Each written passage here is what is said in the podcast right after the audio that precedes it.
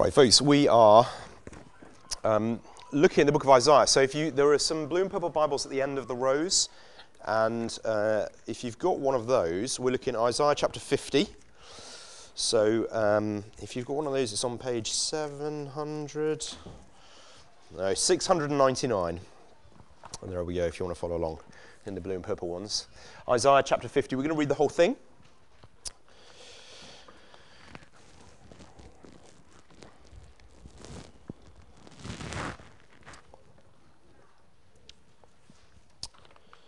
So, Isaiah chapter 50.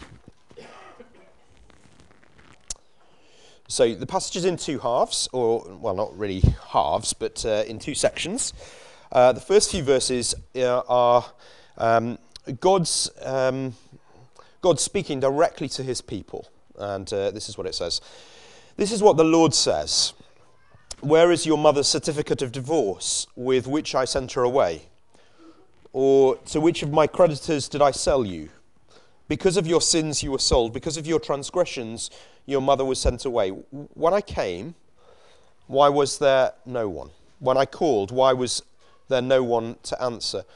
Was my arm too short to deliver you? Do I lack the strength to rescue you? By a mere rebuke, I dry up the sea. I turn rivers into a desert. Their fish rot for lack of water and die of thirst. I clothe the heavens with darkness and make sackcloth its covering. And then the second um, section is then this is what the, uh, the servant of the Lord uh, says. The sovereign Lord has given me an instructed tongue to know the word that sustains the weary. He wakens me morning by morning, um, wakens my ear to listen like one being taught. The sovereign Lord has opened my eyes. I have not been rebellious, I have not turned away. I offered my back to those who beat me, my cheeks to those who pulled out my beard. I did not hide my face from mocking and spitting. Because the sovereign Lord helps me, I will not be disgraced. Therefore, I have set my face like flint, and I know I will not be put to shame. He who vindicates me is near. Who then will bring charges against me? Let us face each other. Who are my accusers? Let them confront me. It is the sovereign Lord who helps me. Who will condemn me? They will all wear out like a garment, the moths will eat them up. Who among you fears the Lord and obeys the word of his servant? Let those who walk in the dark, who have no light, trust in the name of the Lord and rely on their God. But now, all you who light fires and provide yourselves with flaming torches, go walk in the light of your fires and of the torches you have set ablaze. This is what you shall receive from my hand. You will lie down in torment. Why don't we pray? Father, when we read your word, we're humbled before it. We've just been singing about how much uh, we need it because it is uh, life to us. And yet, so often, Father, we're, we're willing to sort of say those things about your word, but we're not willing to say the other part of all the things we've sung that we are the ones who are needy. We're the ones who are thirsty. We're the ones who are dependent on what your word says about us. And so, Father, I pray that as we, as we look at this, we wouldn't be as those people described at the end of that, that, that last verse. We wouldn't be as those who light our own fires, try and make our own path through life, but that we would be dependent on your word. And help us to start that now as well. Amen. Um, can I ask you a question? The, um, just a question for you to have at the back of your head as we go through this. Um, and the question is if you're a Christian, in what are the ways that you try and copy Jesus? What are the things that kind of the, the parts of his character that you like that you try and copy? If you're not a Christian, you might want to think, well, what are the things you admire about Jesus? But that's it's just a little question to have in the back of your head as we go through this what are the things that you want to copy about Jesus? Up until Easter, we're, going through the book of Isaiah, um, and uh, written by this prophet, uh, Isaiah, uh, unsurprisingly enough. Um, and just to remind you, it was written about 700 years before Jesus. And um, we're looking at uh, a series now as we kind of go, go out to Easter of these servant songs. And this, the, the one we've just read is, is servant song number three um, in terms of how it, uh, how it goes through. And there's songs about this future king. And do you remember there's kind, of, there's kind of a number of things that are wound together? He's, he's a king, but he's a servant. And one of the things we begin to see through this one and, and others is that he is a suffering servant king. And uh, it's no surprise when you get to the New Testament and uh, you find the New Testament writers going back to these servant songs and saying, um, Oh, look at Jesus. He is the suffering servant king that Isaiah spoke about and said was, was going to come one day and uh, kind of uh, shows the significance of, of the, how these things have been fulfilled. And uh, so this afternoon, what, what we're going to look at, I'm just going to show you some different ways that Jesus fulfills this servant song. Okay? But then we're going to think, so we're going to look at the servant and kind of, kind of how Jesus fulfills the, the promise of the servant, but we're also going to look at how we live in the light of the servant. So this isn't just an instruction to us to say, hey, look at Jesus, isn't he great? There's also a real challenge at the end of this passage, which is, so how, do, how, we, how are we going to live? And so that's what we're going to look at towards the end, okay? So let's have a look at the start. Um, oh no, my clicker isn't working. Sorry, Tab. I might need to point at you every now and then to ask you to click it along, if that's all right. Oh, is that? Oh no, I can do it. I can do it. Okay. Great. Okay, so need of the servant. Here we go. Um, so, passage starts with uh, the need for the servant, the need for the servant. And it, ho- it starts with this is when God's kind of um, addressing his people before we get into the servant song, and it's a reality check for the people of God. And he's saying, listen, the reason that you're in such a disastrous situation, and you, you remember the history here, the, uh, the blue arrow or the purple arrow shows where they came from in Jerusalem, and the red arrow shows where they are now over in, over in Babylon, so they're a long way away from home. And uh, the, um, the passage starts for, with God reminding his people, saying, Because of your sins, you were sold. Because of your transi- transgressions, your mother was sent away. It's this kind of story of saying, You're, you're in the situation you're in because of uh, what has happened. You haven't stuck closely to God. You've had a very low view of God. Um, but it's interesting, even in, in, how God describes it in verse 1, is, is to say, listen, there hasn't been a, a, there isn't a divorce here. So, you know, God is not done with his people, but because of their sins, they're now in this desperate situation. The surprise, though, is that there's nobody left. There's no one left following God. When I came, why was there no one? When I called, why was there no one to answer? It's this, and actually, it's very consistent with what the rest of the Bible says, which is basically everyone at times walks away from God. No one, none of us here would dare to stand up and say, actually, you know, I've got, a sin, I've got a sinless track record. I'm pretty sure I've never made any mistakes in life. I'm pretty sure I've kept my nose clean, never done anything wrong. Now, you might be the kind of person who says, but yeah, but fundamentally, I'm a good person when I compare myself with other people around me, I'm pretty good. And you can be sure that the, lots of the people who were originally kind of sitting there in Babylon listening to these sermons being read out had exactly the same view. Some of them probably thought, yeah, but you know what? I'm not that bad. And so God here has to say to them, and He says it to us the reason you're in the mess you're in is because you're not as good as you think you are. I mean, we, I know we all operate with our own kind of a little morality, kind of in terms of thinking that uh, by our own standards we're good people. God is reminding them and us that we are tainted.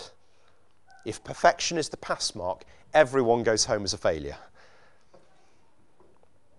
So, what is astonishing about this passage is that there is one person who does obey God. And this little interaction reminds us that um, when we're reading these passages, we, we, we don't just think to ourselves, I need to copy Jesus as best I can. We need to remember that, that we need Jesus to be our rescuer, not just our example. We need Jesus to be our rescuer, not just our example. Sometimes examples are not enough. I, I was watching um, for the first time last night, this is our new family thing, Ninja Warrior UK. I don't know if anyone's got into that, it's quite addictive. Um, and uh, it's always nice, isn't it, when, you, when you're watching a TV program. There are some TV programs, maybe a quiz show or a game show or, or something, you're watching and you think, oh, yeah, I could do that. I was watching Ninja Warrior UK and I did not have that. I was watching it thinking, I need more than a good example. I get the idea, but there are some reasons why I couldn't do the Ninja Warrior UK course. We need Jesus as more than an example to the perfect life. We need him to rescue precisely because we don't live the perfect life. which gets into the second thing, not just the need for the servant, but the mission of the servant. And the mission is to, to speak the word of God to the weary. So, this is what the servant says in verse 4 um, The sovereign Lord has given me an instructed tongue to know the word that sustains the weary. The mission of the servant of God is to speak the word of God, and it's, it's, the, it's the word that brings mercy and joy and peace. It's no surprise then that when we of travel forward to Jesus, we find him spending time with people, teaching a vast array of different kinds of people. And they're surprised at what he says. This is a brilliant bit in, at the start of Mark's Gospel that says the people were so amazed and they asked each other, What is this? A new teaching and with authority? Because they could hear in, in the voice of Jesus that he, that he taught, he, he was bringing the kind of teaching and preaching that brought rest. He spoke to people experiencing all sorts of religious oppression. He healed people who were unable to worship God. He spoke with people who he wasn't really supposed to speak to, people who were completely outside of the people of God, Samaritans, Gentiles. He crosses borders precisely to help the weary. And when we read about him kind of doing those things, of bringing preaching into people's weariness, it's not just, you know, I don't know about you. I, am telling you, you know, four o'clock on a Sunday afternoon. You know, I know what weariness is. You know, that's how you, I had a bad, bad night's sleep last night. I know what I know what it is to be weary. Well, it's not that. Jesus, um, Jesus says, "Come to me, all you, you who are weary and burdened, and I will give you rest." And the very next verse, he says to them, "You will find rest for your souls." It's not just that. Come to me, and I will give you a good night's sleep. It is come to me, and I, all that way that you've been anxiously rebelling against God, searching for things that will make sense of your life. If you come to me, I will give you that. I will give you that. I will give rest to your soul. That anxiety, that fear that you don't know God. That means at the end of yourself, because of grief, because of life hasn't gone in the direction that you ought to have been going. So that's the mission of the servant. One of the key things, though, that's really emphasized through this passage is the endurance of the servant, though. The endurance of the servant, particularly to listen to the word of God um, as, as the way of getting his endurance. So, the, the external mission is to preach the word of God to the, to the weary, to weary souls. The internal mission that he's got, though, is to continue to speak that comfort to the weary when it's really, really hard. And actually, for the mission, the mission of the servant isn't just, you think, oh, how hard can it be? Traveling around, you're telling people, I will give you, I will give you rest for your souls. It's not that difficult. Um, but we all know, don't we, in, in, terms of how it works out with Jesus, it's not just a case of um, preaching God's peace, it is to bring God's peace. And the servant of the Lord says, I have lived differently I've opened my ears. I haven't been rebellious. I haven't turned away. I'm different to the rest of humanity, is what he says in, uh, in verse 5. And that means he is different, and, and he is different in the worst kinds of suffering. So in verse 6, he says, I, I offered my back to those who beat me. I offered my cheeks to those who pulled out my beard. I didn't hide my face from people mocking and spitting. Verse 7 talks about him. Um, having, having his face set like flint, which is kind of the, the hardest rock. It's basically saying, I'm going to carry on doing what I know I need to do, whatever comes at me. My face is as hard as the hardest rock to make sure that I'm pressing on with the mission that I've got. Now, it's terrible to think this is what the, the, the servant is going to go through, but it's, it's showing us the kind of grace of the servant to continue. He is unrelenting in his mission, even to the point of great personal cost. The battle on the inside is tremendous. And I think very often it's not a battle we think of for Jesus. We kind of think, oh, yeah, but Jesus, he's, he's just so awesome. He's so, you know, he's, he's such an incredibly strong character, isn't he? He's, he's, so, he's so determined, he's so resolved, he never flinches, he just kind of seems so resolute in the face of suffering. He sweats drops of blood in, in Gethsemane the night before the cross, but he still goes to the cross. And what we're supposed to see, he's willing to die on the cross because that was his mission. He never stepped back from his mission, not even when it was profoundly costly. and expensive and difficult and painful. Mark records the moments before the crucifixion when he's in the care of the guards. And he says they, they put a purple robe on him and they twisted together a crown of thorns and they set it on him. And they began to call out to him, Hail, King of the Jews. It says again and again they struck him on the head with a staff and spat on him. Falling on their knees, they paid homage to him. This is what this is saying. I, I, offered my back to those who beat me, my cheeks to those who pulled out my beard. I didn't hide my face from mocking and spitting. This is the endurance of the servant. This is what he goes through. When Jesus could have backed out, he just he never did. Now let me ask you the question, okay? What makes the servant the person who is intensely compassionate in terms of the, the message they bring, intensely compassionate, and also have this incredible determination completely determined. They, they are very rare qualities to find in, in someone, aren't they? You know, try and think of someone you know who is the tender and compassionate one. The person who's, you know, they're always wise. They've always, they've always got a cup of tea on the go. You can go to them, have a cry with them, kind of talk things through with them. They always say good things to you.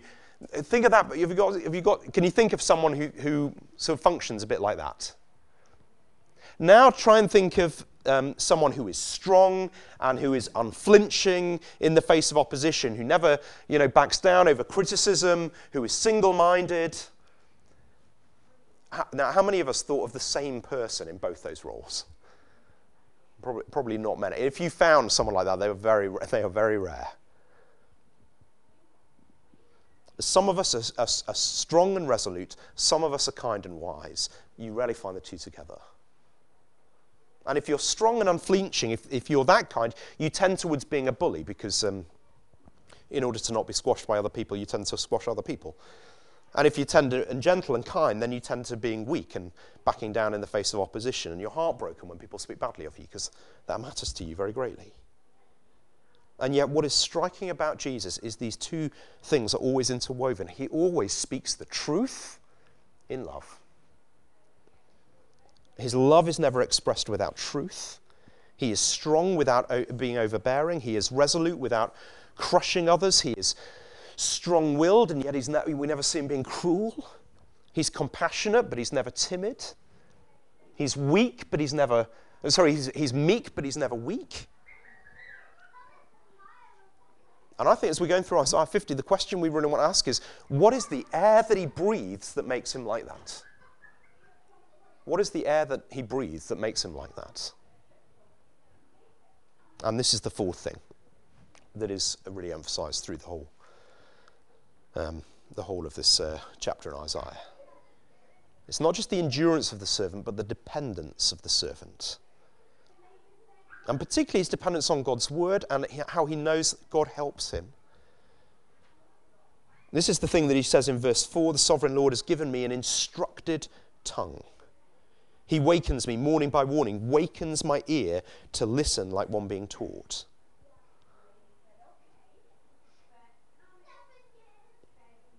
Then, verse 8 He who vindicates me is near. Who will bring charges against me? He knows what God thinks of him, and because he knows what God the Father thinks of him, he doesn't care of what others think of him. And again, your mind rushes forward to Jesus.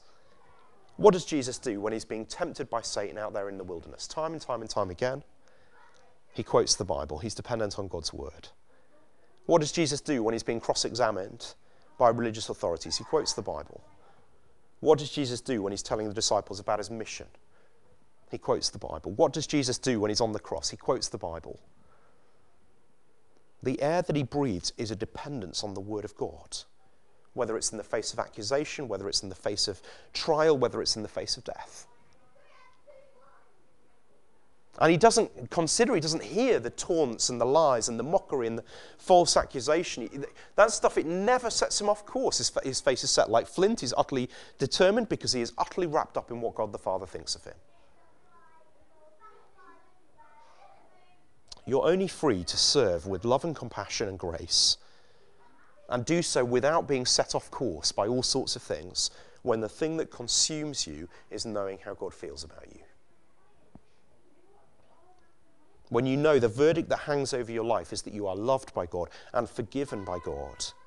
It gives you a resilience to endure all kinds of suffering and yet continue to put yourself out there in terms of preaching mercy and, and kind of ministering to people in mercy in all kinds of situations.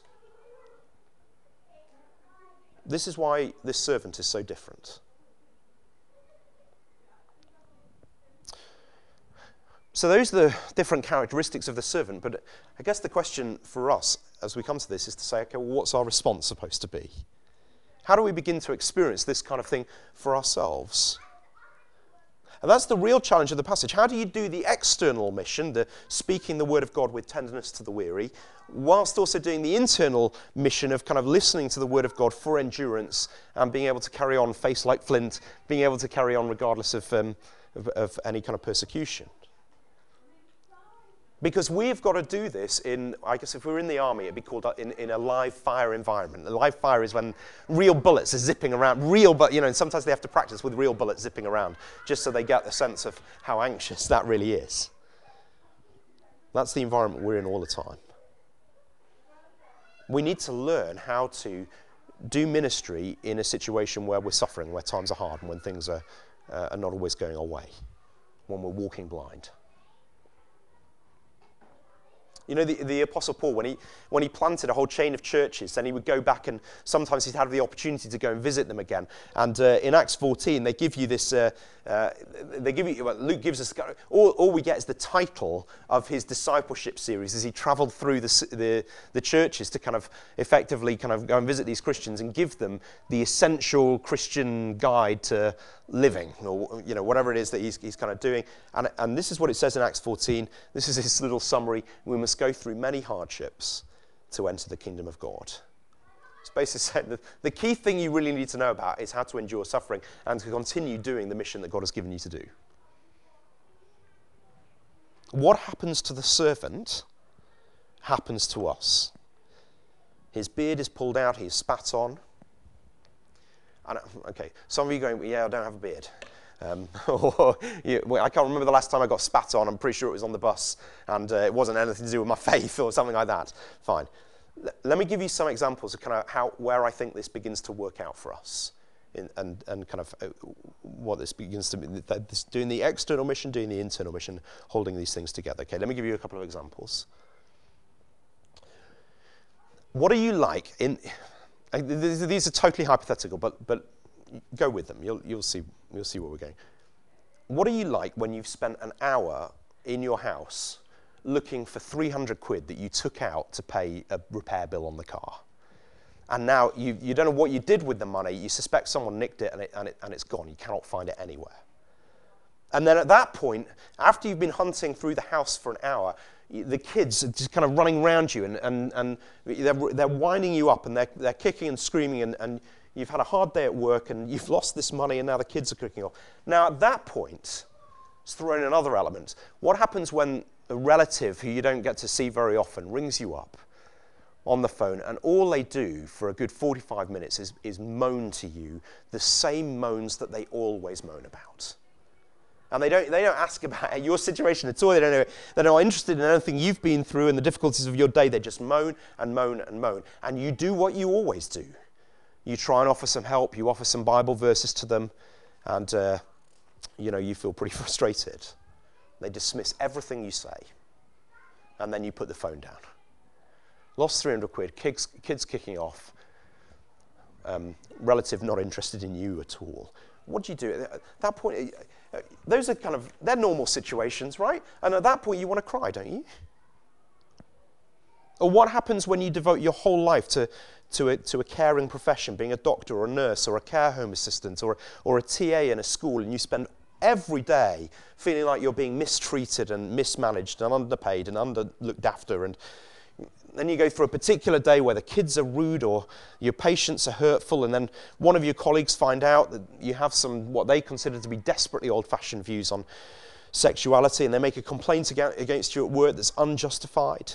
And then other friends find out and they post things about you on Facebook and defriend you on Facebook and ridicule and accuse you of hate crimes and do all the things to you that, that they're accusing you of having done to everyone else that you haven't done. And then you get suspended from a job that you love. And you feel alone and rejected. And then a Christian friend who you're used to relying on phones you up and says, well, What did you do wrong? That God let this happen to you. You must have done something wrong that means this has happened to you. How do you feel at that moment in your life? You want to, you want to scream? You want to shout? You want to exercise some rage? What are you like when you are hemmed in like this, being squeezed by life? How do you continue to live a godly Christian life with the mission of preaching tenderness, gentleness, kindness to people, whilst being absolutely resolved not to be set off course, face like flint in the face of persecution and difficulty. Because at those moments, the real you, the essence of who you are and what you value, really does get exposed. There's nowhere to hide in those moments what you really think, what you really believe, what you really value, how you see the world. Some of us get angry, indignant, because we can't believe this has happened to us. We think to ourselves, I don't deserve this. I, I deserve better than this. Never imagined life would, would get so hard. And we're cross at the choices we made, and we're cross at the people who helped us make those choices, and we're cross at everything that got us into the situation. Some of us do something very, we just emotionally retreat into ourselves to protect ourselves. We expect to be more comfortable. And we have this fear that what has happened to us is exactly what we deserve out of life. And our thoughts are filled with self pity and self doubt, and we've got absolutely no room left to serve anyone else. Okay, against that backdrop, as two questions for you. Easy question, hard question. Easy question How did Jesus do it? How on earth? Under, the, under that kind of live fire, how does Jesus go to the cross without losing it? Without, without flipping and going, you know, you know, I don't have to put up with this. I'm, I created the world. It was created for my glory. I'm not having this anymore. You're not beating me. You're not spitting me. That's the easy question. Here's the scary question How does Jesus expect you to do it? How does Jesus expect you to do it? To follow him, to take up your cross and suffer for the sake of his name in live fire.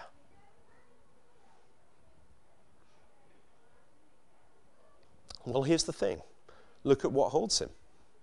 The sovereign Lord has given me a well instructed tongue to know the word that sustains the weary. He wakens me morning by morning, he wakens my ear to listen like one being instructed. Or verse 8, He who vindicates me is near. Who then will bring charges against me? Or verse 9, Who will condemn me?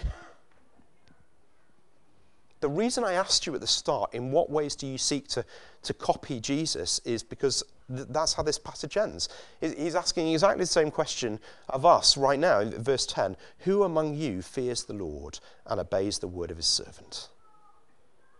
Who among you fears the Lord and obeys the word of his servant? And notice the word of the servant now carries the same weight as the word of the Lord. And then he says this Let the one who walks in the dark, who has no light, trust in the name of the Lord and rely on their God. That is what we're supposed to do. But the other option is outlined in verse 11. But now, all you who light fires and provide yourself with flaming torches, go walk in the light of your fires and of the torches you've set ablaze. This is what you shall receive from my hand. You will lie down in torment. Do you know what that is? To, to kind of light your own torches, your own fires. It means lighting a way, lighting a path through life for yourself. It is it's saying exactly what our culture wants to tell us to do all the time. Saying we are wise and we are capable and we are able to decide for ourselves what is right and what is wrong and how we ought to live. You don't need God's word. You don't need any external authority over you. That's dangerous. That is lighting your own fires for yourself. And you know what? Even if you're reading the Bible regularly, we read the Bible, don't we, through a particular grid. There are times when we kind of filter out the bits that we don't like and we focus on the bits that we find particularly comforting. Always standing slightly apart from the Bible. I don't know if you, you know, I sometimes feel like we, we treat the Bible like we do an, a, a, a, sort of a socially awkward family friend. We're kind of, we, we're glad they turned up to the reunion, but we desperately hope we're not lumbered to sit next to them all night at the meal because we know at times he's going to say some things that are desperately un PC desperately embarrassing. Loads of people say, you know, I like the Bible, but there are just these certain bits that I can't quite accept.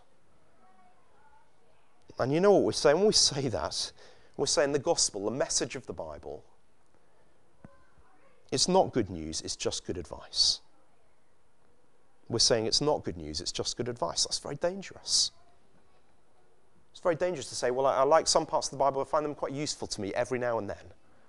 You know, we, we treat medical textbooks more seriously than we do that. How can God be your Savior? How can you trust Him and say, He is a massive part of my life, but He's wrong on this, and He's wrong on that? And we filter out all the stuff we don't say, that we, the, all the stuff He says that we don't find too comfortable, the stuff on gender or on human sexuality, or on how the, challenge to re- how we relate to the poor or the vulnerable. Either we are in the judgment seat, so weighing up what we think of the Bible, or the Bible is in the judgment seat, weighing up us. I think we, we like to say, oh, I've got, a, I've got a, a, a view of God. You know, I love the songs that we sing, a big view of God. We like to say we've got a big view of God. But your view of God isn't big, it isn't even greater than you until you found yourself disagreeing with God and finding yourself having to give way to Him. That's when you know you've got a big view of God, or at least a bigger view of yourself, a bigger view of God than you do yourself. Verses 10 and 11 say, if you are lighting your own fires to make a path through the darkness of life, if you're doing that on your own, you can be sure of this. You are walking away from God, not towards Him. Something is guiding you, something is leading you, but it's not the Word of God. You're lighting your own fires. I don't think there's any of us here who would dare to say we are the living Word of God. I don't think there is, I mean, you know, no one's putting their hand up to say, no, actually I am. Um, none of us would here to say, would say, I don't need the Bible because I'm God's voice. And yet Jesus was that.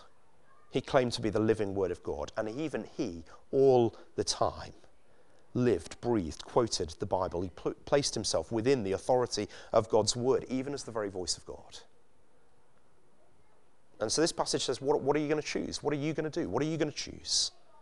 What is lighting the way in your life of how you choose to live your life? What, you, what are your priorities? Where do they come from? How are you going to endure suffering when it's very costly to follow Jesus? How are you going to speak to people kindly and gently and kind of bring people to Christ when that's painful and costly and difficult to do that? What is lighting up your way ahead of you? I asked you that question at the start. What, what do you want to copy Jesus in? Well, what do you want to copy? What, what is it in Jesus you want to copy? If you copy Jesus in anything, let it be this copy him in his, in his respect for God's word. Who among us fears the Lord and obeys the word of his servant? Let the one who walks in the dark, who has no light, trust in the name of the Lord and rely on their God. You know, we're all walking in the dark. Verse 10, it's, a clear, it's as clear as day. It's as clear as day. We're all walking in the dark. in Babylon, okay, they were walking in the dark. They didn't know where God was going to come from. They didn't know what was going to happen. They were walking in the dark. That's not, it's not pro- that's not the problem. It's okay to walk in the dark from time to time. Of course it is. It's where you go. It's where you go. It's what you expect to be lighting the way out. As, Nathan said, the, the, bottom line, which is cover, I'm going to the first thing I do when the service is over is I'll move the boxes and stuff away so you can get access to the whole bookstore. You know, the bottom line of the bookstore over there just has a whole load of materials for reading the Bible for yourself and with other people. If that's something you struggle to do, or, or when you do it, you just find it kind of bounces off you. You can, I'll read a bit and then I just don't understand it and then I don't, I don't know what to do with it. The Bible is telling a story, a wonderful story. What does Jesus do with the disciples who uh, were on the road after his resurrection? And he appears to them and he wants to encourage them and remind them and show them what he's done. What does he do? He starts with Moses and takes them through the whole story of the Bible. And what's the whole story of the Bible? It was all pointing to him. There is the story of the Bible. Don't, don't miss the wood for the trees. That's what I'm saying. The books at the bottom there, and the little Bible studies and things you take away, have a look at them, find them useful, bring them back when you're done for other people. Let the one who walks in the dark, who has no light, trust in the name of the God, uh, name of the Lord, and rely on their God. Why don't we pray?